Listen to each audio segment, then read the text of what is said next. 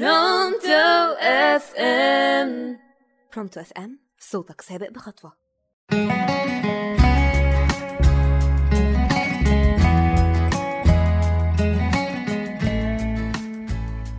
يومكم سعادة يوم خير وتفاؤل يوم حب ويوم قرب من أمنياتنا وأحلامنا والناس اللي بتاخد بإيدينا للخير. أنا نهلة هكون معاكم في حبر وبن على راديو برونتو أف إم.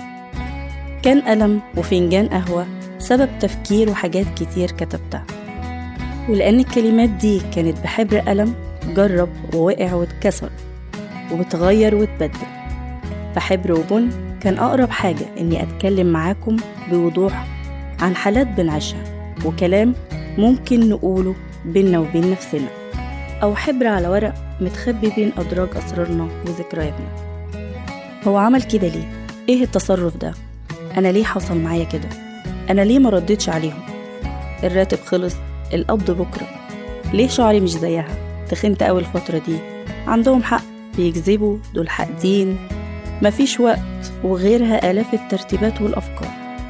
اللي بنقوله من غير صوت.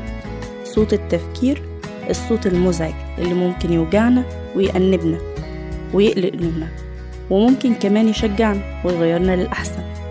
ممكن يخلينا نبعد عن حد أو نقرب منه. صوت التفكير اللي طول ما هو في محله وفي وقته تمام. بس لو الصوت ده بقى بيدهمك في كل وقت فمثلا تكون وسط أهلك وتلاقي نفسك في وادي تاني. أو لو كنت في شغلك وماسك القلم بتخبط بيه وبتفكر في حتة تانية. لو تحط دماغك على المخدة مثلا 11 تنام 3 بس مش من الموبايل ده أكيد تفكير زايد.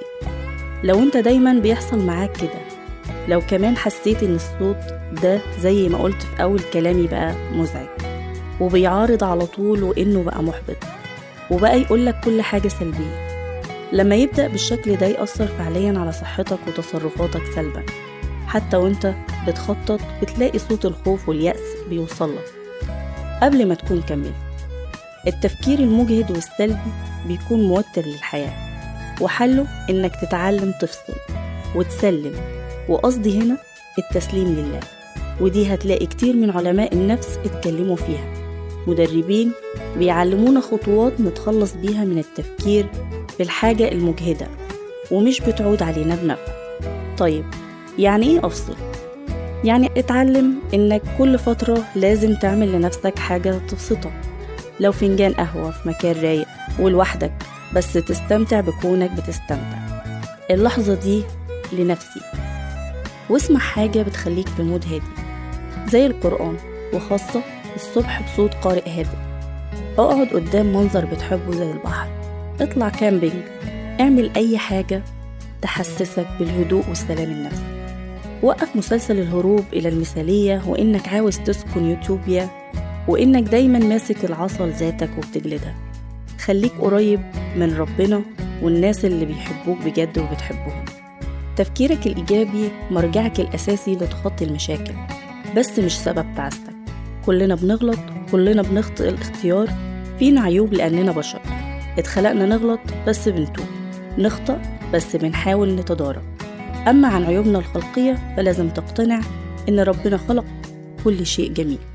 كنت معاكم أنا نهلة في برنامج حبر وبن على راديو برونتو إف إم.